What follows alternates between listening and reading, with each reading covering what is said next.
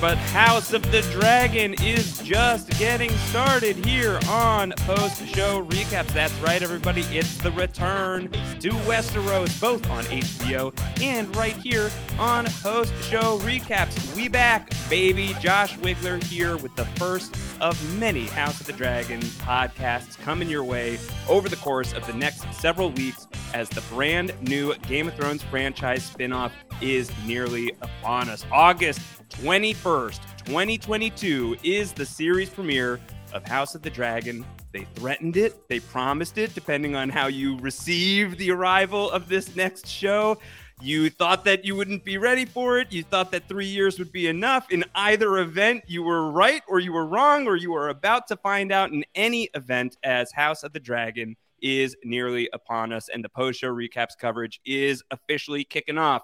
And we wanted to kick things off today with basically an overview, just a little bit of a table setter, curtain raiser to get you all set for what you can expect from House of the Dragon, both as far as it being a TV show that you are potentially going to be dedicating 10 weeks of your life to, depending on your appetite for this thing, but at the very least, hopefully, that you are going to be dedicating your ears to, because we're going to have so many podcasts about it here on PSR, and we wanted to get you familiarized with the plan. So let's kick things off without further ado. Of course, I'm Josh. You've heard me on the Game of Thrones podcast many times in the past. It's been a minute. Hope you're all doing well. Hope you've all recovered from what we went through back in 2019. If you can think all the way back to April and May of 2019, when we were sweet summer children who didn't know how this whole thing was going to end, and we certainly didn't know how this thing was going to continue, if it was to continue past Game of Thrones proper. But here we are with a brand new show, and I'm joined here on this podcast with some brand new hosts for the Game of Thrones beat, but certainly not brand new hosts where it comes to post-show recaps or even HBO show recaps, because they're both very familiar voices on the HBO beat here on PSR. I will introduce the person first who I have been talking about a wholly different HBO show recently. I mentioned the word host. It's a very loaded term when it comes to the show that he and I have been talking about, Westworld. Don't know if you've heard about it. Seems like maybe you haven't, or maybe you forgot about it, considering the viewership numbers attached to Westworld. But he's with me every week alongside Joe Garfine on the Westworld podcast. So I shall bring him online for you now. Mixmaster, Mike Bloom. Mike, how's it going? Yeah, I don't got these chains for nothing, Josh. Okay, I earned every single link. Yeah, really going to be intriguing. Look, we'll talk about perhaps some trepidation behind House of the Dragon, but I have a feeling the viewership numbers between this and Westworld Season 4 are going to be like going from Flea Bottom to the Red Keep in King's Landing, right? Like rags to riches. But yeah, I am super pumped to be here. Super pumped to see what is coming our way. I mean, call me Wyman Manderly, because I'm ready to eat. Oh my God, a Wyman Manderly drop as the first character referenced here on our House of the Dragon coverage. Definitely would not have guessed that in a million years. Check off that off your bingo card, everybody. Okay. Everyone who had the bets in the betting markets about those are your dragons. I think I just need to say strong Belwas now. Maybe I need to be... I can't be so craven as to not give you one Samuel Tarly before we really get started. So we've got Wyman Manderly, strong Belwas, and Samuel Tarly off the board. Now we can get serious and talk all things Thrones. I'm very excited to bring in our next guest. She is going to be on these podcasts as well. She is somebody who, if you are listening to any of our HBO show coverage here on Post Show Recaps, there's a very good shot that you have heard her before. She's one of the co-hosts on the Succession podcast. She's one of the co-hosts on Euphoria, Winning Time, and now she is going to be flying into House of the Dragon. Bring it in, Grace Leder. Game of Thrones, break my heart again. I'm ready. I'll do it. I'm so excited. Yeah. I'm kind of feeling that vibe very much, Grace, of like, I'm ready to be ruined here. I'm ready. Ruin me. Just do it. This is fine. Ruin me, daddy. Yeah. But I feel like best case scenario is like we have a couple of years before that happens, you know? I think. Yeah. Ideally, it will take some time and we will get like, you know, lulled into like the sweet sleep of trusting this show. And we're going to get really invested. It's like, oh, I didn't think I could get invested in Westeros again. And then you're going to be progressing with Westeros and you're going to be coming back every season for House of the Dragon. Then you're going to get to like a final shortened season. You're like, oh man, that show sucked. But let's at least have like a really fun, like 5 years, right? Yeah. Listen, 5 years, we're grateful for it. Josh, it's so interesting that you're talking about like oh yeah, Game of Thrones last, came our way in, what was it, like July and August 2019. And it's like, remember back in the day when the Game of Thrones finale was the biggest thing to complain about in the world? Oh, yeah. Remember, it feels like for many reasons, and I think we'll certainly talk about that with regards to like the way the showrunners are approaching essentially the works of George R. R. Martin now in the 2020s. A lot has changed about the world in the course of 3 years. And I am intrigued to see how the world as it is going to handle, something out of Westeros once more. Yes, we have endured our very own form of grayscale epidemic, Grace. Grayscale? Grayscale. Oh, God. This is when Grace comes through with a knife and just starts to fillet off our skin. I think let's work on a different nickname for you. I think Her Grace would be better than Grayscale. I like that, yeah. I just don't think you want to name yourself after the disease in which you turn into a stone person. Is probably not the strongest start, but I don't want to speak for you. If you'd like Grayscale, that's up to you. That's fine. We are in a different time. I think I think even in 2019, I remember being at, like, this was, to the extent that we still had water coolers, which is we didn't. Now we don't really have offices.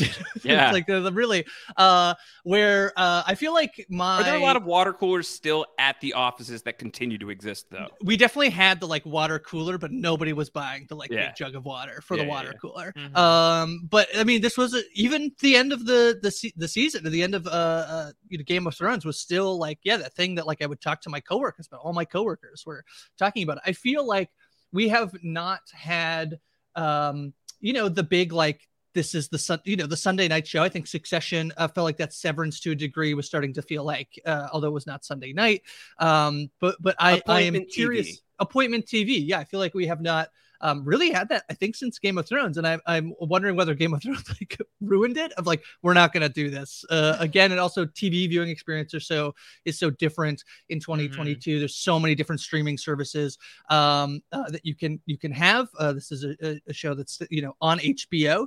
But I guess you can watch it HBO Max as it drops. But I feel like it feels like there are two opinions that people have with House of the Dragon coming, which is exactly what I said, which is all right, they're going to get me again. I'm going to do it. I'm going to buy in. And then there's people who are like, I need to wait and see. I need to hear if it is at all tolerable, which, based on everything I've heard, it very much seems like it will be. But I get that people are not ready to trust again. For sure. Yeah, and I think another side of it, I think, is the people who are I'm just not going to do it at all, which I've encountered a decent amount in my life of I've been burned and life is short and I don't need to put myself through that pain again. And so it's an interesting mix of people in terms of their readiness for House of the Dragon.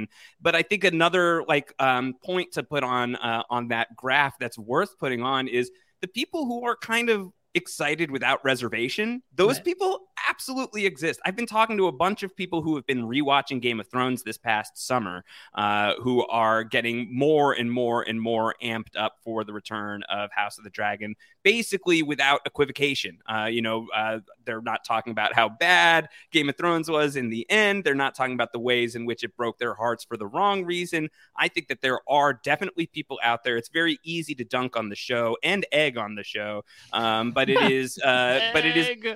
is also, I think, easy to forget just how monumental this show was, and that there is still a large portion of people who are just sort of without reservation really, really hyped for it. So I think that there's sort of this much like the new Targaryen sigil that is being touted for House of the Dragon has four legs. I think that there are four different types of people who are aware of House of the Dragon.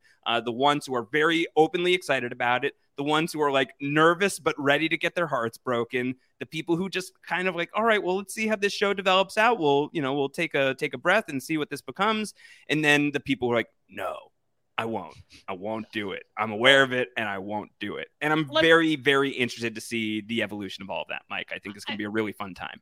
I mean, listen, I know that we come from a bit of a biased perspective considering we're about to cover this Daggern show for the next, couple months. But let me just say that I think my goal, at least in this podcast, is to have everyone at least fall into that third bucket of you should be, expectations are the key to happiness, to quote somebody who may or may not be appearing on future House of the Dragon podcast. But I think there is reason to be at least reasonably excited for this. Yes. And we're going to go into some reasons why, but I think first and foremost, like, we should say some clarifiers here. Benioff and Weiss are not involved in this one. They're not involved. The people who made Game of Thrones, the two showrunners of the first Game of Thrones, are not involved in House of the Dragon, if that moves the needle for you whatsoever. Arya's sword. I just got to name check every single time we do like a stupid Game of Thrones pun by accident. Well, Benioff and Weiss, nothing to do with this one. They have, I think that they sent a congratulatory note to the new showrunners, and that seems to be just about it. The new showrunners are Ryan J. Condal, who was one of the co-creators and showrunners of a show that every time I get a chance to talk about it, I will. Colony on USA Network. It lasted for 3 seasons. It starred Josh Holloway, a.k.a. James Sawyer Ford of Lost fame. It was about the alien occupation of Earth, and it was like a World War II Nazi-occupied France parallel. And it was really, really, really good, and you all should have watched it, and I probably should have podcasted about it, and that's my bad, because it got canceled and it ended in a way where it's like, man, I really want a season 4, and now I'll never know what happened next. And the first opportunity that I have to speak with Ryan Condal in any professional capacity, I will be asking about Colony and how it would have actually ended if he had gotten the chance. Anyway, he's one of the showrunners, and I think he's a fabulous storyteller, and he's also a huge George R. R. Martin fan.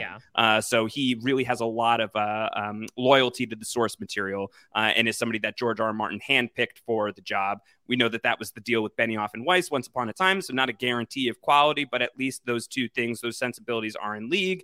And then the other showrunner of this is Miguel Sapochnik, who is the director of some of your favorite episodes of Game of Thrones, The Battle of the Bastards, Hard Home, just to name a couple. The Winds of Winter, which some might argue is one of the best episodes of Game of Thrones, and arguably came at a time post-Martin, right, season 6 finale, where the social... And that's the thing as well, is like, I will say, I think, Josh, the comments you said about people rewatching Game of Thrones are valid. I do feel like, unfortunately, and I've been guilty of it as well, the baby has been thrown out a bit with the bathwater when it comes to Game of Thrones overall, which seems like actually something brutal that would happen in Game of Thrones proper. Right. That I think because of the way things got bungled in the landing, people were like, well, the show's just always bad. And that's really, I think, throwing away, in my opinion, a lot of really, really good stuff. And something else that I think goes hand in hand with House of the Dragon there is that George R. R. Martin is much, much more involved in House of the Dragon than he was in the tail end of Game of Thrones, right? Reputably, he was really on board with a lot of stuff in the first 4 seasons of Game of Thrones, then started to drop off. I don't think it's coincidental that that's when Benioff and Weiss begin to sort of like skew away from the source material and start doing a little bit more things that are in the realm of fan fiction. Martin really made sure that he was involved, and so did Kapanal as well. There was a two-piece expose in The Hollywood Reporter, and one of the things is that, when Condal was approached about, okay, you have a character named Rhaenyra and you have a character named Rhaenys, like, why don't you change this? He's like, nope, whatever's in the text, we're doing. They're not pulling an Asha and Osha that they did in Game of Thrones, and that's just a signal of, like, how much devotion this guy has to the text proper. Now, Grace, this is something that you spoke about, I know, very recently on Mediapedia, right? Like, whether or not that is a thing that's necessary for adaptations, it's at least a good sign, right? That this guy is not going to be at the end of House of the Dragon, whenever it might be, and be like, I don't know what this looks like. This isn't the stuff that I wrote. It does seem like he's going to be fairly hand in hand, or at least relatively involved with the stuff that's going to be working on throughout all of House of the Dragon. I also think, the thing at the end of Game of Thrones that happened, and I don't know, Josh, you might be able to clarify this if I'm wrong about this, but they were offered the ability to do more episodes than they ended up doing, Benioff and Weiss. It seemed like it feels like there's a lot of good stuff in the end of Game of Thrones, stuff that I think, like, logically actually makes sense. If it was given, the last season, I feel like, felt incredibly rushed and fast and just like, let's finish this in a way that I think was deeply unsatisfying for something that we all invested a lot of time and energy into, something that we loved. I feel like, we're like at the beginning of House of the Dragon here. It sounds like they have like a pretty distinct plan about what they want, not only what this season was going to look like, but what future seasons look like, and how much runway they sort of have in terms of like this particular story that they're going to start to tell, where they want that to end as well. This is not something that it feels like, there's many things that happened with Game of Thrones that are like, yeah, they ran out of like the actual book material, just going off of sort of what they had been told by George R. R. Martin. And so had to deviate and sort of gave them some flexibility that I think like deeply ended up like not working. And the difference here being that it sounds like, I almost feel like, the HBO has potentially learned from sort of the disastrous landing. Like it's hard to believe that even 3 years at the end of Game of Thrones, that it is not the cultural touch point that I think everybody assumed it would be for the rest of our lives. I'm very excited that like there's a potential with House of the Dragon that it sort of like revives Game of Thrones as being like a cultural touch point. I fell in love with Game of Thrones in a way that I never did with a lot of these other mainstay properties, and watched Star Wars as a kid and really watched Lord of the Rings as a kid. All of this stuff. I got deeply engrossed in like Game of Thrones. I thought it was going to be like the thing that I do, like the blanket. I can look over at my couch. The throw blanket on my couch is a Game of Thrones. It's Westeros. Yeah. I have the big coffee table book. I play the Game of Thrones board game is probably my favorite board game of all time. We should play it at some point. Yeah. Is it supposed to be like, it's like Catan, right? In terms of like resources and trading with houses. It's almost like very complicated Risk. And we can get into this later, but the thing that I love, there's a very unique aspect of the game that I very much love and makes it very unique. But nevertheless, I dove in like so hard on Game of Thrones. I thought this was going to be like the thing that I was obsessed over. And it, the ending of it left a little bit of a bad taste in my mouth that I was like, I still have all this stuff. And to the point that I'm like here talking about House of the Dragon, I'm like that, like the flicker, the ember is like still burning inside me, and I'm ready for like House of the Dragon to ignite it. But it is very interesting that like, yeah, Game of Thrones was going to be like, I felt like a huge cultural touch point, and it just like washed away from pop culture. And so it's very intriguing to see if House of the Dragon can reignite that. So I have found myself in this very curious position over the last many months. For my part, obviously, I've been podcasting about Game of Thrones since Rob Sesternino and I, when we kicked things off, we started with a spoiler-filled season 3 rewatch that led us into season 4. So we had we'd gone back and we watched every single episode of season 3, and then once season 4 was airing, that is when our Game of Thrones live podcasts began, all the way back in the day. So Game of Thrones and Post Show Recaps are deeply linked, obviously. From the earliest days of Post Show Recaps, Game of Thrones has been a part of it. So there's like a deep abiding nostalgia that I have for it, but also there have been times where it has been like a thornier subject, especially the deeper and deeper I went professionally into the trenches of covering Game of Thrones, first for MTV, and then eventually for a very long time and through the end of the show for The Hollywood Reporter. And by the end of Game of Thrones, I was pretty burnt out, like fully roasted by Drogon, toasted, ready to be rendered ash alongside the Iron Throne. And really thought that at that point, there had been some, there had been word about spinoffs coming out and, prequels and all of that. And I couldn't have been less interested at that moment in my life. And then I think once House of the Dragon started taking shape, I started kind of like leaning in a little more. There was first sort of the mercenary thought of like, all right, back to work. Like there was definitely a little bit of that. But then I think once I learned a little bit more about what it would be and what it would involve and what it would who it would bring in creatively and what it would be using as sort of the spine of its story, I started getting pretty excited. And I do think that there are just maybe some basic fundamentals that people who are aware that something Game of Thrones-y is on its way back, but don't necessarily know exactly what it is, maybe they ought to know. So I think a couple of those things that are worth bringing up.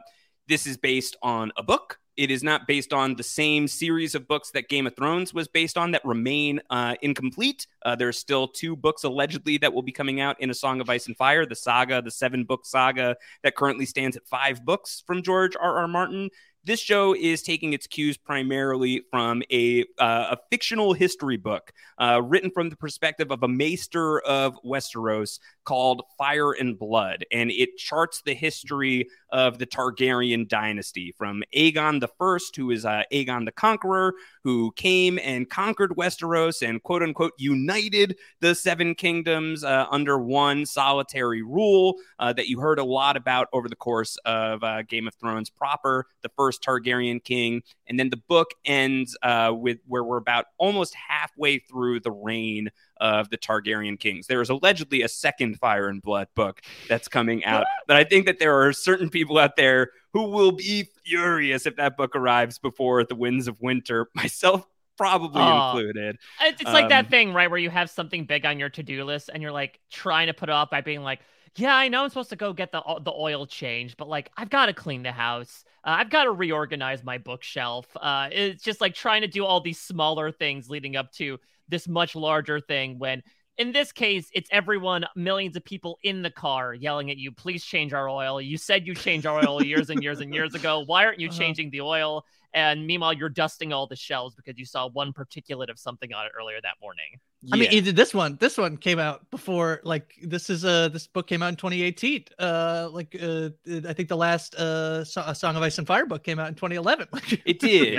People are mad about Fire and Blood, too. A Dance with Dragons came out shortly after season one of Game of Thrones, and there has not been a new book in A Song of Ice and Fire since then. That's tough. You know, that's difficult, and people have a lot of bad feelings about that, and I can't tell you that those feelings are invalid or wrong. You feel however you want to feel about any of that, especially when you know that George R. R. Martin has been working on other stuff other than The Winds of Winter. A lot of feelings wrapped up in that idea. But he did produce this book. He produced the coffee table book that you were talking about before, Grace. That's The World of Ice and Fire, yes. Which if you're a Game of Thrones fan, if you're an Ice and Fire fan, I consider it an essential purchase. Yeah. It's just... I've got it right back there as so well. I got a little bit into it. I have to reread it because I got through The Children of the Forest, which is where it started. And I was like, all right, I kind of want to get to, like, for lack of a better term, the Fire and the Blood, but it's written really well, right? It's written by George R. R. Martin. I think he co-partnered with, like, two outright fans of A Song of Ice and Fire. And that again shows, like,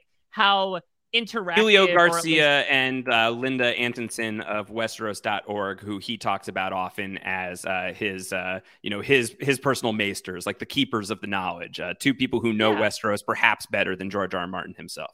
Which is freaking awesome. Again, compare that to... We sort of forgot the Iron Fleet existed, right. And just see like how George R. R. Martin, again, going back to the whole Ryan Condal of it all, of like how much he appreciates people who love the world that he created. And it's like, great, if you want to make a story and I made the toys, you want to play with them in a new way, please go ahead. Yeah.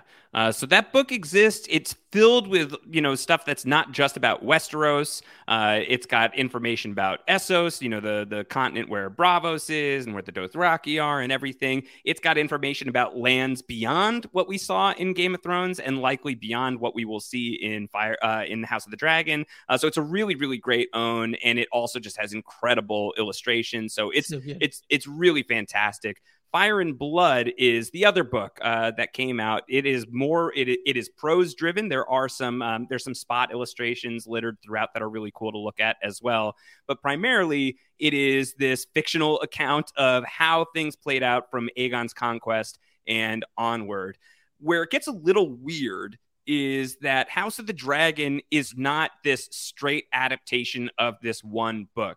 What it appears, at least initially, to be is an adaptation of about 300 to 400 or so pages of Fire and Blood, a book that I think, I don't have the exact page count in front of me, but probably clocks slightly north of 800. I think it's high 700, I think. Yeah, 740, I think, is what it ends up. Though it also has a large appendix to it as well, so maybe even a little bit less than that. So right in that realm. And so this show is going to be focusing largely on a significant chunk of the book, but not the whole book, not the start of the book, Grace, as we spoke about the other day, that Aegon's Conquest, which is this huge foundational, it is the foundational event that Westeros history, as we know it from Game of Thrones, is based on. That's not the show. I know you were pretty bummed about that because the Aegon chapters are awesome. It's awesome. So fun. It's fun. Yeah, I have had the book for a while. And so I was like, all right, I'm, you know, to the point of like, all right, I'm getting excited for this thing.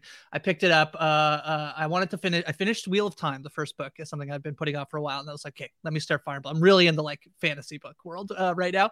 And I'm reading through the first like 2 chapters. I'm like, wow, this is incredible. Aegon's Conquest, to your point, you said yesterday to me, just like, there's so many characters in that first section of the book that are like dying to like be on TV. It feels like they're so rich. It's very interesting in the way that it's, I'm interested in terms of how it will be adapted, because even just reading through the first few chapters, like there's some stuff in there where they're like, and we never know what was said between those two people. Mm-hmm. It's like very interesting, as opposed to A Song of Ice and Fire, which like, yeah, you pretty much like for the most, you're getting from these characters' perspective. And so right. I'm intrigued to see how they adapt something that is written so differently. Knowing George R. R. Martin is like heavily involved, I think like is exciting for that stuff, because he presumably knows what was said, but yeah, boy, the first few chapters are like incredible, but to that point it's like, okay, well, I'm excited because like if this stuff is good and somebody who's read the whole thing is like, well, that's actually not even what we're going to adapt, which I can also see for the first season of a TV show, even though it's built into this incredibly huge franchise, you know, not to belabor the point, but the ending is tainted. The first few chapters are so much like, these two places go to war. Like here's like he's conquering all the 7 kingdoms, right? And so I can see where like they're like, yeah, maybe not the one where we're gonna have to like do like 15 battle scenes in like 10 episodes. Yeah. So I can see where they do something that's a little bit like different. Yeah. It can be more like character conflict, perhaps. I don't know. I haven't yet read it. Then military battles. Well, yeah, I think will be in there. But it's interesting because the period of time that the show is going to be adapting, it's going to be a little bit of column A and a little bit of column B, and I think that when we get to the war stuff, it might happen a little bit later than people are expecting, or not. It's a little bit murky, and I think one of the things that you touched on is really important to emphasize is that these are historical fiction novels. They are not, really story character driven novels. There's a lot of allusions about the characters. There's a lot of description about the events. There is spot dialogue throughout it, but so much room exists to embellish events and to embellish scenes. And so a lot of that is going to be left at the feet of the writing team that has been assembled and the creative minds that have been assembled for House of the Dragon to imbue some life into this thing. But I think that one of the things that is probably, I think hopefully for people who are kind of like a little bit fancy about the show, is that unlike Game of Thrones, where they only had broad strokes pictures of some of the things that would have happened at the end of A Song of Ice and Fire, that's all that Benioff and Weiss were working with. And so they created their own version of events based on some of those polls. This story, the eventualities for the characters that are involved in House of the Dragon, it is known. We know the answers to those questions. We know the shape of this story. That all has pre-written, George R. R. Martin stamped, typed out, resolutions. They are perhaps in some cases very upsetting resolutions. They are perhaps in other cases like very exciting resolutions, but resolutions all the same. So House of the Dragon does have a written endpoint to angle towards. And I think that is a really exciting thing to make sure that people know about, that this isn't a show that is meandering towards something that George R. R. Martin has yet to write. This is a show that is specifically barreling towards points that George R. R. Martin himself has previously made. And the structure of it, I think, is also worth just highlighting, that there are going to be probably a lot of similarities to Game of Thrones. I think Rob, when Rob and I talked, and we're going to be talking about House of the Dragon a whole lot more in the future. We'll tell you more about our podcast coverage plans later in this episode. Rob and I used to talk a ton about the King's Landing politicking just being like the real bread and butter of Game of Thrones. And the further and further we would get away from that, probably the less and less palatable the show became, or at least the less and less interesting the show would become for certain people. House of the Dragon should be very, very, very much your shit if you're into the politicking of Game of Thrones. The big difference being, instead of it being like Lannisters versus Starks versus Baratheons versus whatever, those characters are playing, you know, supporting roles to the vast expanse of the Targaryen family. Back in the day in Game of Thrones, we really had the one. We had a little bit of another for a hot minute before he got a whole bunch of melting, you know, molten metal. Separate from everything, you know? For the most, for through a big chunk of the show. It's like, you're in Essos. Yes. Yeah. Daenerys was really siloed out in her own story for so much of Game of Thrones until, you know, close to the end, once things started getting a little more controversial. This show, it's the Targaryen show. It is House of the Dragon. It's all Targaryens all the time with a bunch of other people who are in the Targaryen orbit, and seeing the ways in which those families are going to interact with each other and the different ways in which they are going to be vying for power is going to be fascinating. But I think, like, story structurally, Mike, I think that this sort of like the race for the Iron Throne types of vibes from Game of Thrones, more so than the we got to stop the White Walkers sort of vibe of Game of Thrones. It's going to be much more the first thing than the second thing. Yeah, let me be blunt here by, of course, talking about the new show by comparing them to old shows. House of the Dragon is going to be a combination of essentially Game of Thrones, Succession, and The Crown. Right. Game of Thrones, obviously the setting, the family names involved, that's still medieval stuff. I think we can certainly talk later as well about, again, talking about it from a 2020s lens, how much are the typical things that Game of Thrones is known for, particularly boobs and blood, how much is that going to be brought into the new version of the show? But I think from Succession, I mean, quite literally is the name of the game here. We'll talk a bit about the plot, but there certainly is this idea, much like another HBO stalwart, about this idea of interfamily drama. There was certainly some stuff going on in Game of Thrones to that regard, but it was a lot of intra-family drama. To your point, the Lannisters are going to war with the Starks, the Targaryens, remnants out there. That it was much more about the houses going to war with one another rather than stuff happening within the house proper. And The Crown should be talked about from a structural perspective in terms of chronology. Ironically enough, we do have an actor from The Crown involved with this as well in Matt Smith. Who? But it, what?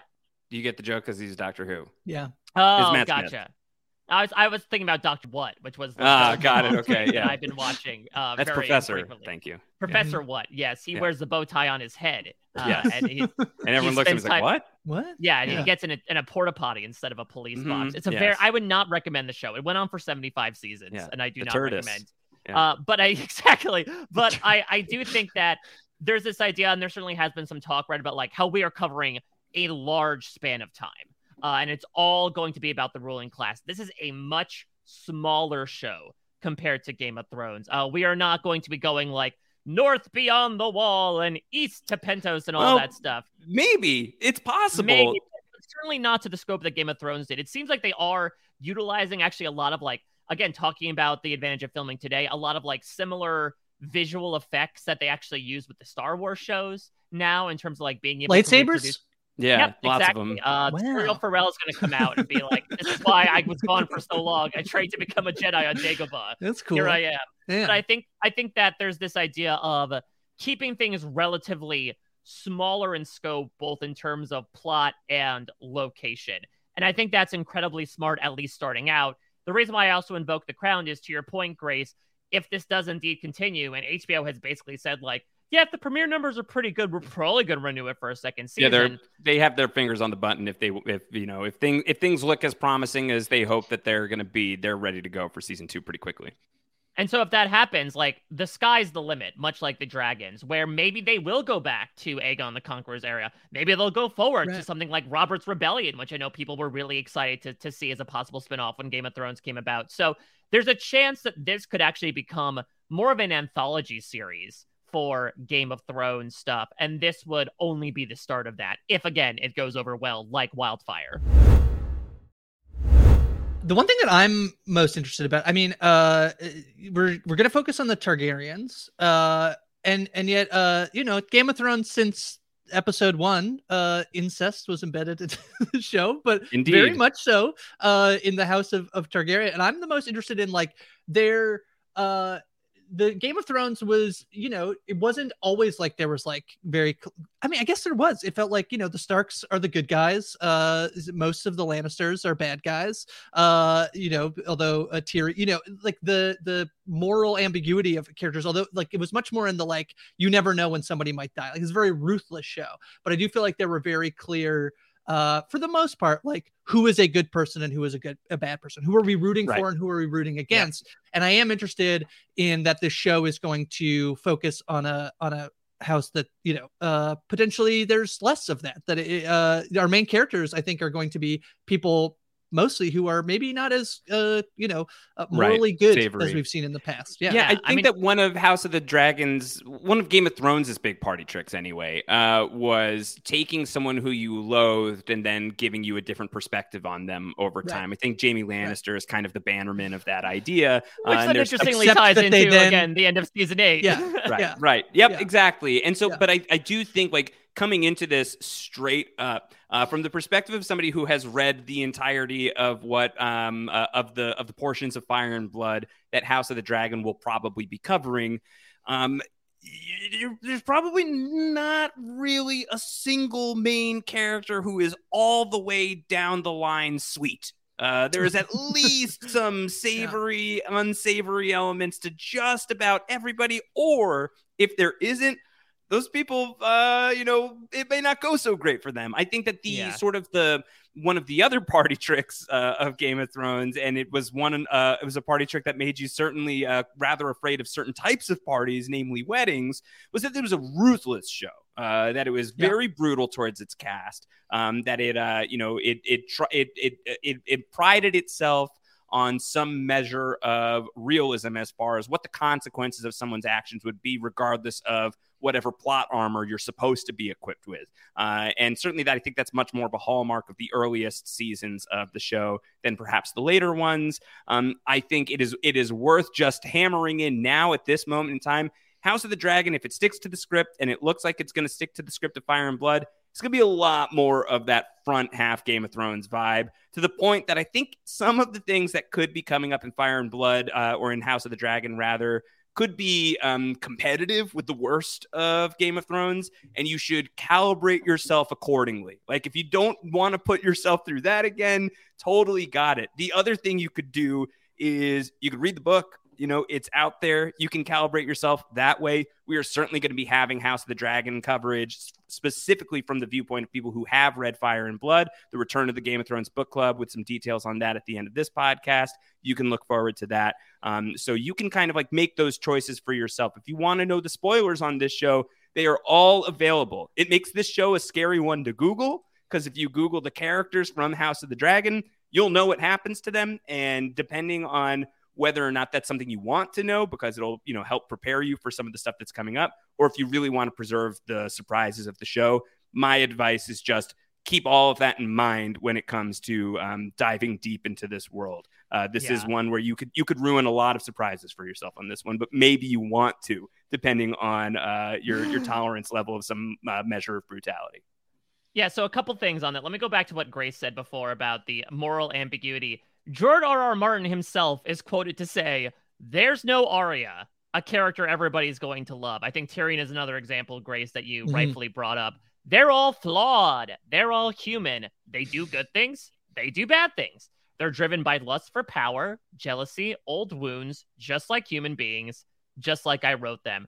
That being said, I am really intrigued to track like who everybody ends up standing or stannis by the end of this, because we'll talk about the plot like, there are sides. There are lines that are drawn in the sand snakes, if you will. And I'm sure people will take sides in that way, even though, again, you have to take a step back and be like, yeah, but at the same time, they do some unsavory things. So on that note, again, the question is, certainly there were some things that understandably drew a lot of drawbacks from people, even at the time. And I think, again, our culture has kind of accelerated in the past few years to wonder, is it going to be the same in certain ways from Game of Thrones? Sapochnik has been quoted to say that, like, production has pulled back on the amount of, let's just say, gratuitous sex that happens in the series. You know, I think they called it, sexploitation, I think, or sexposition is what they called it, right? In the first season, where, like, Littlefinger's in the brothel, right? And they're just, like, talking about things. Mm-hmm. While there's just, you know, open full frontal nudity there. They're certainly parsing back on that, but he has cautioned that something like violence against women is still going to be a running theme, just because it's something that we'll talk about the plot, like, is going to be very much a large aspect of the show, is this idea of misogyny running rampant with those that are in power. A lot of the institutional and systemic violence, especially, I think, is going to be a hallmark of the show that they're going to be exploring quite a bit. I think it's worth pointing out that probably the central characters of the show, there's a bunch of them, but two who are worth calling out really early on are Princess Rhaenyra Targaryen, who is going to be the daughter of the king, Viserys, a different Viserys than the Viserys of Game of Thrones once upon a time. He does have a golden crown. Yes, it's not melted on his face. Not yet, at least. Who knows? And Lady Alicent Hightower is the other one. And both of these characters are going to be played across different points in time by different actors. Emma Darcy is going to be playing the older Rhaenyra. Millie Alcock will be playing the young one. Olivia Cooke is playing the older Alicent. And Emily Carey is playing the younger one. This speaks to what you compared to The Crown, Mike, that there will be, you know, shifts in casting as we are moving forward in time. So I think that's interesting. I think that's compelling. But I think if people get really attached to the young performers, they're like, oh, man, they're gone. But I think that those characters are really great sort of central points of much of the action is going to be revolving around their positions within, their proximity to the seat of power, to the Iron Throne, perhaps some measure of their own aspirations towards the Iron Throne, but also a lot of the expectations and, the undue stress, to put it really lightly, that is placed upon both of those characters and others as well. I think that the way in which it's written in the book, it's going to make it really hard for it to not play out in ways that are going to be often really upsetting on the show, but potentially are going to be, engaging some really important topics, hopefully in really thoughtful ways. I think the storytellers are really good, but it is a possibility that this is going to be, it's really not even a possibility. It's like a basic guarantee that there's going to be a lot in the show that's going to be pretty upsetting to watch. Yeah, and I think on top of that, though, they even outright mentioned that, again, going with the medieval setting, and especially from the royal capacity, there's this idea that stems all the way back from Henry VIII, right, about how women in the court are only good for one thing, birthing heirs. And I think, especially given recent events in the United States, it has certainly become a topic, again, of like the right to either give or not give children. And that is certainly a conversation that they have previewed has been broached.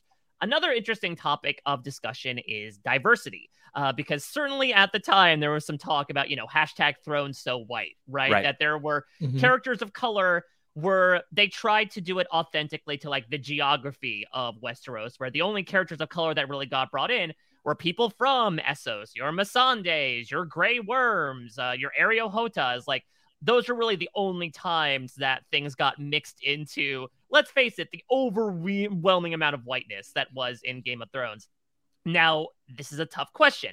How do you write about this line of people that, to your point, Grace, wants to like preserve the bloodline by consistently having children with each other, while also acknowledging the fact that, diversity does exist in our modern day and age. And so they have tweaked things a little bit, namely with the casting of the Sea Snake, right, with Lord Corus Valeron, played by Steve Toussaint, who is the first Black man to be a lead character in a Game of Thrones series. So it's exciting that they still are able to like make those tweaks, again, that like adaptation does not mean to the letter, to the law. Why isn't Rue this way in the Hunger Games, even though she definitely was?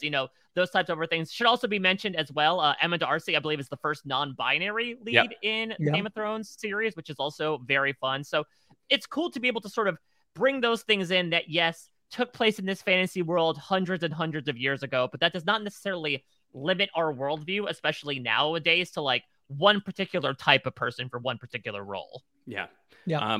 I'm really excited for the Sand Snake. The Sea Snake rather. The Sea Snake. Early prediction: Sea Snake better than Sand Snakes. Not a tough call. It'd be hard for it not to be the case. I mean, the casting in general, I'm very excited for. I mean, you talked about Olivia Cooke. I think the first thing I sort of saw her in was the Sound of Metal. She plays the supporting lead there. She's great. Emma Darcy is great. But then, yeah, you talked about the Doctor Who of it all, and Matt Smith is in here. Paddy Considine, who I've loved for a long time. I'm very intrigued by him being sort of like, he's going to be like very front and center. I feel like most of the stuff he's in, he's normally sort of like a supporting side character. He's been in a lot of the like Simon Pegg films, which I'm a huge a fan of. Rhys Ifans, who I most remember from The Replacements. Yes, yeah, same here. Honestly, despite the fact that he's the lizard, like he's done a lot of stuff. But I always think of him as the kicker. He's the kicker in The Replacements. Yeah, I always think of him in Notting Hill. That's my main. Oh, that's good.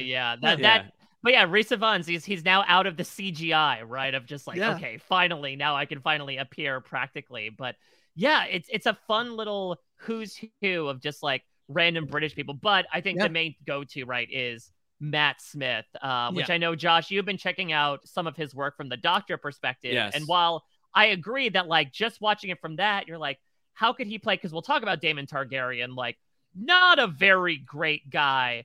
I think if you watch The Crown, though, you can get a better sense as to how Matt Smith might play that role, because Prince Philip is like mildly an a-hole in The Crown, particularly when Matt Smith plays him at times, really being very bad. He's falling into a little bit of a niche. He is the bad guy in Morbius, which got re-released in theaters. I think he's the best part of the movie. He's the best part of the movie. Dragons. It's gonna be Matt Smith doing his little Morbius dance. His little vampire dance. And then he's the one of the bad guys in Last Night in Soho, which is a movie that I was okay. But he's very good in that as well. He plays a bit of a jerk. So I feel like he's also the bad guy in Terminator Genesis, if I am not mistaken. Right. Yeah. I forgot.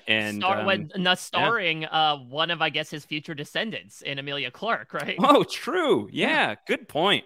He has some smarminess, I think, to him that he's obviously getting cast in specific roles on House of the Dragon. Going to be it's interesting. The biggest one. No. I think you can look at all of those projects that we just described around Matt Smith, and then look at Matt Smith himself as sort of this example of what they say about the Targaryens. You flip the coin, and either they're good or they're bad. And like Matt Smith, we're talking, ooh, Doctor Who, good. Ooh, Morbius.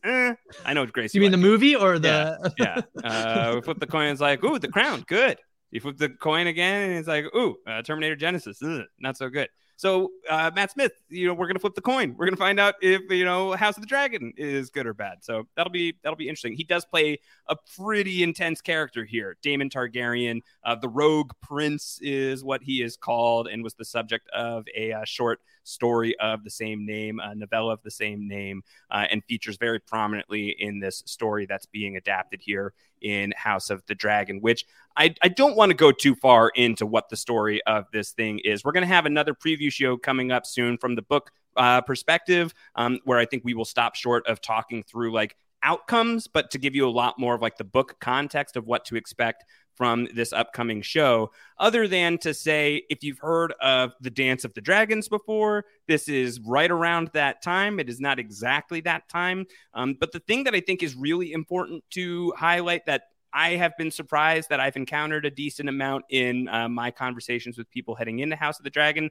Some people don't seem to know that this is a prequel. It's a prequel.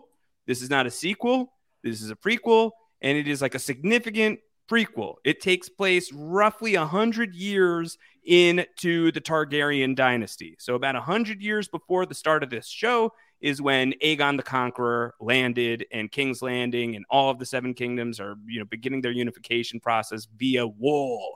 That happens a century or so before the start of this show. Game of Thrones happens about 150 to 200 years later. So unless like Melisandre is kicking around, which I would think would be a kind of fun possibility, you're not going to be seeing Game of Thrones people on this show. It's a totally different set of characters. The other thing, in saying that, like, we talked about a lot of the brutality and a lot of like the, the things about the show that I think are going to be tricky to adapt and tricky to represent in tasteful ways, but also in ways that are engaging and thoughtful, but are also, even in success of all of that, are going to be difficult to weather. I think that one thing that everyone who is coming into the show can agree upon is an exciting prospect is if this is the Targaryen show, if this is the show where Game of Thrones had one basically Targaryen for its run and three dragons for its run, this is the show that's going to have like, you know, a couple dozen Targaryens at least, and therefore a significant number of dragons. I believe 17 dragons is the lucky number, according to the book. I don't know if that's making it into the show, but a shnikes ton of dragons. It's going to be a lot of dragons, and I think a lot of budget's going into that dragon budget. And these dragons, they're so cool. They're so cool. They have individual personalities. They have individual looks. They've got, you know, specific attachments to specific characters and then new attachments to other characters. And sometimes you're going to love them. And then sometimes you'll be like, no, why are you doing that? I'm mad at you. The dragons are going to be characters within their own right. I'm so excited about the dragons. Very fired up about the dragons. Very excited. Yeah. I think one of the things I was going to say in terms of like, you know, placing the show in a time in terms of being, you know, 150, 200 years before the show. One of the things that I immediately got very excited about when I started reading Fire and Blood was like, you know, almost like the name drops, but it's only the last name. And you're like, oh, they're a Martell. Oh, they're a Brett. Yeah. Oh, they're a Stark. You know, there's Lannisters, you know, all of these houses, presumably, you know, this show will be, I think, centered around, well, I don't think it will be centered around the Targaryens, but they're ruling this whole kingdom. And a lot of the houses that we know and love or maybe hate as well will be around, and there'll be people who are part of, you know, like a lot of the houses that we knew in Game of Thrones are, you know, around at the time of Aegon's conquest, and therefore will be around during the time period of this show as sort of like a very fun, like if like the most obvious, the most easy to find Easter eggs of all time, I think will be very fun of like, how does this person who's on our screen is like, has the last name Stark, will eventually down the line lead to Ned Stark. Yeah. I think seeing the Descendants is going to be fun. Yeah, much like back in 2011 when we were watching Game of Thrones and the movie The Descendants with George Clooney. It was a good ancestors, year. I suppose. Yes. Yeah. I know you said, Josh, like I don't want to get too far into it. I do feel like it's okay to like broach it broadly because there is a trailer out. It is awesome. Does give an awesome look at the dragon. I will just say, very broad. The current king of Westeros, King Viserys, played by again Paddy Considine. He is the fifth king of Westeros. Aegon the Conqueror was the first, as you mentioned before. He was the one to bring the seven kingdoms together. Essentially, at least again, what the trailer indicates, it's him deciding an heir between his own daughter, Rhaenyra. The big to-do there is, up to this point, no women have served on the Iron Throne. And so it's very much like a, okay, do we break tradition doing this? Or is it going to be Prince Daemon Targaryen, his younger brother, instead? And so at least what is alluded to in the trailer is Viserys choosing between his daughter and his brother. Those are three of the characters. And then the fourth, as you mentioned, Lady Alicent Hightower, who is essentially Princess Rhaenyra's best friend, who gets a little bit involved in the other things as well with some future stuff. But that's really the main to-do. Again, it's very Succession, very King Lear as well. I think George R. R. Martin calls it Shakespearean, and that here is this kind of older man who does seem like, from the way he's been described, is like a fairly peaceful person, like fairly kind, fairly warm, at least compared to people that are around him in terms of Targaryens, him trying to essentially pick who is going to be next and whether or not the two parties involved are going to have to take it by force. Yeah.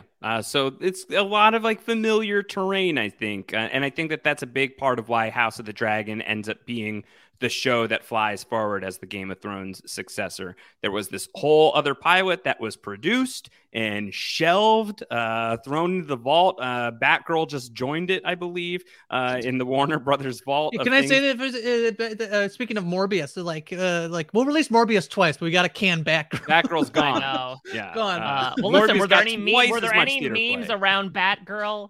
Listen, I don't know. That's what it's all about the memes. Yeah, R.I.P. Blood Moon, R.I.P. Naomi Watts' Game of Thrones project. Yes, which was going to be set even further back in the timeline than what we are getting here with House of the Dragon, to a point where it's like 100 mini kingdoms effectively, which is going to be focused a whole lot more on the White Walker threat and everything. And I think, you know, it was basically adapting a couple of paragraphs from the coffee table book, The World of Ice and Fire. It's like, there's just not enough here to really make a show. So it was produced, maybe foolishly. It was shelved, probably wisely. And the show that we are going to be getting, for better and for worse, I think has some familiar beats to Game of Thrones. And I think that made it a safer bet for HBO for sure, and gives you a little bit of a framework of what you can expect from this show as well. I want to just get like overall temperature as we're starting to wrap up. Grace, hyped about this? Like I'm more hyped than not. I'm more hyped than that. Like the joke of like break my heart again. I'm like, that's mostly a joke because just about Game of Thrones more than it is about House of the Dragon. Yeah. I don't know. Everything I've like seen, heard, people who've like got to watch some of these episodes are like, this is pretty good. So the buzz is positive. I'm pretty locked in. I'm pretty excited to not only watch this show each Sunday night, but to come on and chat with Mike about it each week. I'm very excited. Yeah. Mike, how are you feeling? This is happening at the same time, basically, as Lord of the Rings. The Rings of Power is going to be hitting Amazon a couple of weeks after this show debuts. We're living in a fantasy renaissance. I know you watched The Wheel of Time. I know you podcasted about The Witcher. How are you feeling about House of the Dragon and Game of Thrones kind of spreading its wings and plopping down into this space? I mean, listen, nowadays fantasy is very much sought after more than reality. So like, give me more stuff, you know, give me more worlds to live in. I mean, it's going to be very subjective for me because Game of Thrones has always been very incredibly special to me. To go into a bit of like my own history, it came at a time of immense change for me. So I graduated college in 2011, which was when the first season was airing. I remember clear as day. One of my friends had like pirated the first like 4 or so episodes of Game of Thrones. Oh, you're not supposed to say that. Yeah. Well, I was more so like Davos, you know, the Onion. I got honor for my pirating. Best Game of Thrones character, not close.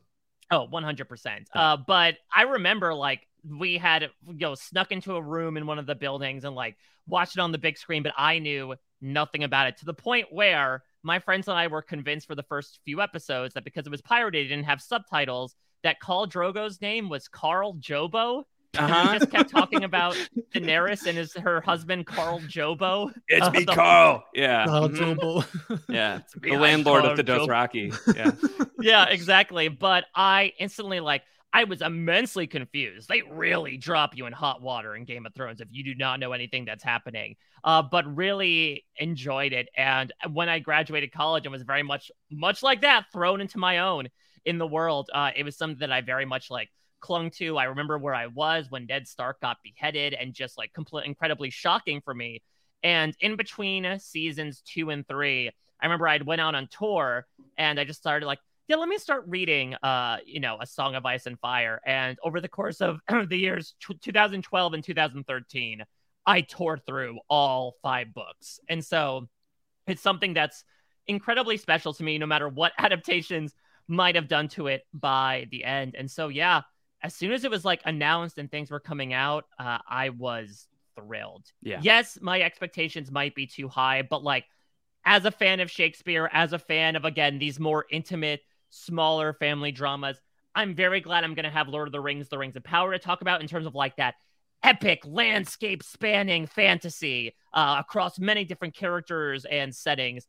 I'm cool here if it's just like, yeah, let's hang around King's Landing for 10 episodes. And so I'm really excited for what it has to offer. I've been reading Fire and Blood as well. And while I have just started getting to the Daenerys stuff, which is the predecessor to Viserys, like it has really got me in such a great place. I think 3 years was long enough. And there have been so many other great properties to sort of like soak my feet in terms of fantasy that now I'm ready to come back. I think it's in good hands from both in front of and behind the camera. And I'm ready to see wherever the hell this is going to take us. I kind of think it's like a little bit of a win-win here, right? Because there is so much excellent TV out there right now. There's just like, there's no shortage of incredible TV that is happening at this moment in time, as evidenced by the fact that we have 400 podcasts on Post Show Recaps on any given day, let alone week. So if House of the Dragon is a stinker, if it's not for you, something out there, multiple somethings out there are. But then what if it's really good? You know, so like if this is bad, we win because we have so many other shows that we can watch. And then this becomes easy to dunk on. And that's fun. Even just in the like sci-fi fantasy realm, like this, we have Sandman comes out this week, House of the Dragon, Rings of Power, Andor, you know, we got Star Wars stuff coming. Like there's so much. There's so much. So, you know, you can fill up your plate however you want. But then if the show is incredible, That's really fun, too. One thing that I feel like I can guarantee is that the podcast coverage here on Post Show Recaps is going to be incredible. So let's just lay out the spread for you here real quick. Sunday nights, that's when House of the Dragon airs on HBO. Shortly after House of the Dragon wraps on HBO on any given Sunday night, you're going to be hearing from Mixmaster Mike Bloom and her Grace Leder, not Grace Scale. The two of them are going to be getting together to be the first watchers on the wall to give you your instant recap on all things House of the Dragon. They'll flip that podcast into your feed as quickly as humanly possible. I'll hop on when I can. I will have other duties that I will be doing in the House of the Dragon space, which I have been cleared to reveal to the Post Show Recaps audience. I've been roped back in. Once I thought I was out, they pulled me back in. Previously, as I mentioned, I had covered Game of Thrones for MTV for a time, and then for a really long time through the end of Game of Thrones, I was covering it for The Hollywood Reporter. I'm very excited and also really nervous, but more excited than nervous that I will be throwing in with the brilliant folks at Vanity Fair covering House of the Dragon for VF. I will be writing recaps. I will be doing breakouts on House of the Dragon, some interviews as well over at Vanity Fair, as well as hosting their Still Watching podcast on Vanity Fair. So that's going to be my first point of entry for House of the Dragon on any given week. I'm so nervous about it, but don't tell anyone that I said that. You're about House of the Dragon. It's supposed to project a lot of confidence. We're excited but nervous. Yes. Exactly. It's a very much matching the same thing. Yeah. So excited for you, Josh. I know that, understandably and deservedly, you sort of took a step away from all of that, but it is something much like in the Targaryenness that runs in your blood. And I'm really excited to see you come back to this again. I think for yourself as well. I don't know if I'm putting words in your mouth, but I do think a few years away from it all, from the beat, definitely helped. I'm ready to go. I do think I'm ready to pop. So I'm excited. Like you're such an excellent writer and podcaster proper. So to have you bring that your services to the fine folks of Vanity Fair is absolutely awesome. You get to, I wouldn't say you're squiring for them. I think you've just been upgraded to full knight. It's going to be really fun. I'm really excited about it. We've got some great podcast plans over there as well. So our Still Watching podcast on Vanity Fair is going to be happening on Monday. And I must tip my cap, of course, to the incredible Joanna Robinson, who paved the way over there at Vanity Fair with just, I think, the best Game of Thrones coverage in the game. She's still going to be bringing so much incredible stuff over at The Ringer, where she is now. But I'm just, it's very pinch me territory and also very nerve wracking to do anything in the space that she grooved out, but she just carved such a fantastic path with her Game of Thrones coverage over at VF, and I will do my level best not to ruin the place and to do her proud. So very excited about that. But I will be podcasting about Game of Thrones and House of the Dragon here on Post Show Recaps as well. Of course, you're not getting rid of me that easily. So Mike and Grace, they're going to have the first crack at House of the Dragon on any given week. A couple days after that, you're going to be hearing from the old reliable John and Sam of the Game of Thrones coverage here on Post Show Recaps. We're getting back together, Rob Sesternino and myself, every single week. We are going to be coming your way. We're aiming for Tuesdays with all sorts of nerdy questions, both that we will be asking each other, ridiculous questions we'll be asking each other about House of the Dragon, but also your questions as well. That's going to be our feedback spot here for all things House of the Dragon. If you've got thoughts and feelings about the episode of the show, you're going to want to write in. GOT@postshowrecaps.com is still active. We'll also get dragon@postshowrecaps.com up and running in case you want to get it to us that way. But GOT@postshowrecaps.com has been going for quite some time. We are reopened for business over there. Rob and I are really pumped. It's been a minute since he and I have had a consistent podcast together. So I think he and I are both really bursting to get back together. We'll have a feedback show from Rob and myself in the week leading up to House of the Dragon. So if you've got anything between now and then that you specifically want Rob's takes on, I don't know, if you got like a John Doff or two, a Jon Snow Wandoff or two, a song parody, anything, any shenanigans you want to send our way, I think that this is really the shenanigans spot is going to be the podcast that Rob and I... Because Mike and I will not do any shenanigans. We're completely serious. I'll throw out there, if someone wants to do a parody of House of the Rising Sun called House of the incest son. Oh, no. Don't do that. I mean, listen, that's what you have to do. So you can get all of that in GOT@postshowrecaps.com or dragon@postshowrecaps.com, and keep an ear out for that feedback show coming your way into this very feed here on Post Show Recaps in just a few weeks. That is not all. We will also be covering House of the Dragon from the book spoiler perspective for people who have read Fire and Blood, obviously who have read all the way through A Song of Ice and Fire as it currently exists, also A World of Ice and Fire, the aforementioned coffee table book. We're going to be bringing all of that to bear in the return of the Game of Thrones book club podcast. Alas, Terry Schwartz is a very, very busy person who has a really incredible career that she has carved out for herself, so she will not be with us on those podcasts, but I'm really psyched about who we do have. I will be on those as often as humanly possible, ideally on all of them, because I really want to nerd out with these two people, but they are both people who are familiar to you if you have listened to any of the other fantasy coverage that we have had here on Post Show Recaps, and one of whom, certainly in that regard, the great DM Philly himself, Rich Filiberto, who is one of the most incredible minds to pick when it comes to anything fantasy related. Huge, huge, huge in the Dungeons and Dragons space, is the pioneering leader of our Wheel of Time coverage here, and he is going to get to bear all of his incredible insight and knowledge upon the Game of Thrones book club here for House of the Dragon. And we won't be alone. We are very, very excited about getting this person to join us for the ride as well. Someone who Grace and I are very familiar with in terms of talking through fantastical stories on a weekly basis. The tragically canceled Raised by Wolves. Bad fungus, Grace, that show was canceled. That's bad fungus, but I think who you're alluding to is very much good fungus. Very good fungus. He is really, really locked in on a very different house, not of the dragon, House of the Leftovers, if I am not mistaken right now. So a different HBO show, but not actually an HBO show. The legendary Taryn Armstrong is going to be joining Rich and myself for the House of the Dragon book club here on Post Show Recaps. And that's the next podcast you're going to get from us about House of the Dragon in the feed. Next week, Taryn, myself, and Rich are going to be getting together to talk through what we expect from House of the Dragon, from the book perspective, from what we have read about from Fire and Blood. I'm going to try and keep that relatively spoiler-free in terms of like the outcomes for the characters and the outcomes for the story itself.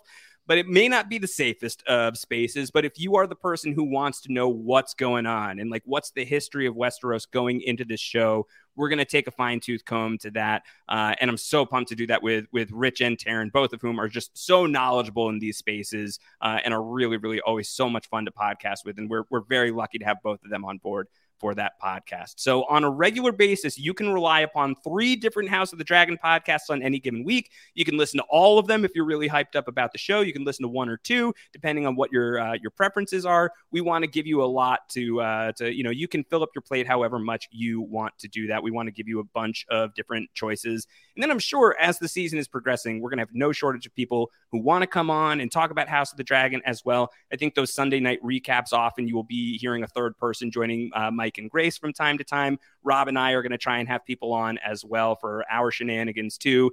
And you never know when like a 4th errant House of the Dragon podcast might pop up in the feed should the need call for it. So a lot of House of the Dragon content coming your way. We hope you are as hyped as we are. If you want to get that feedback in for the upcoming feedback show, we certainly want to hear it. GOT@postshowrecaps.com, dragon@postshowrecaps.com. You can also tweet at all of us. I am @RoundHoward. Mike is @AMikeBloomType. Grace is @HiFromGrace. Mike, Grace, anything else you want to say as we're queuing up for the next stage of the House of the Dragon push? I'm really pumped to get to podcast with Grace. Yeah. This is the first time that she and I right? are doing a long-term podcast together. And yeah, we've only guested on each other's pods. Exactly. But it's also going to be recorded at 10 p.m. at night, right after watching the episode. So it is going to be, I think, incredibly silly, which might be needed after an incredibly serious show like House of the Dragon. But it's going to be so much fun. Yeah, only going to do one pass on the episode. I'm excited. It's going to be great.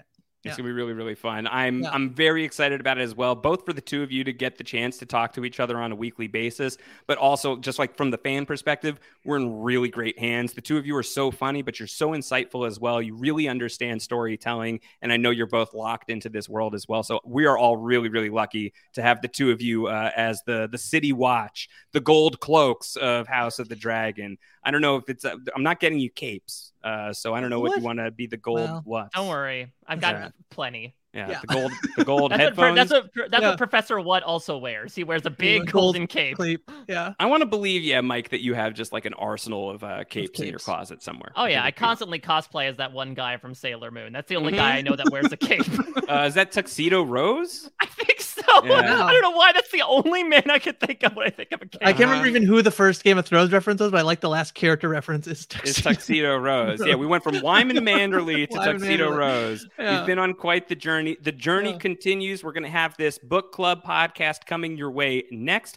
And then next week, we are also going to have another House of the Dragon podcast, a bonus podcast that may give you a little bit of insight into like the kinds of spontaneous House of the Dragon podcasts that may or may not appear along the way throughout our season of coverage. I want to leave it there for now, but we will be reopening the house twice in the coming weeks. So we hope that you are excited about that. We are really pumped as well, and we will be back very soon with more from Westeros. Until then, everybody, take care. Bye-bye.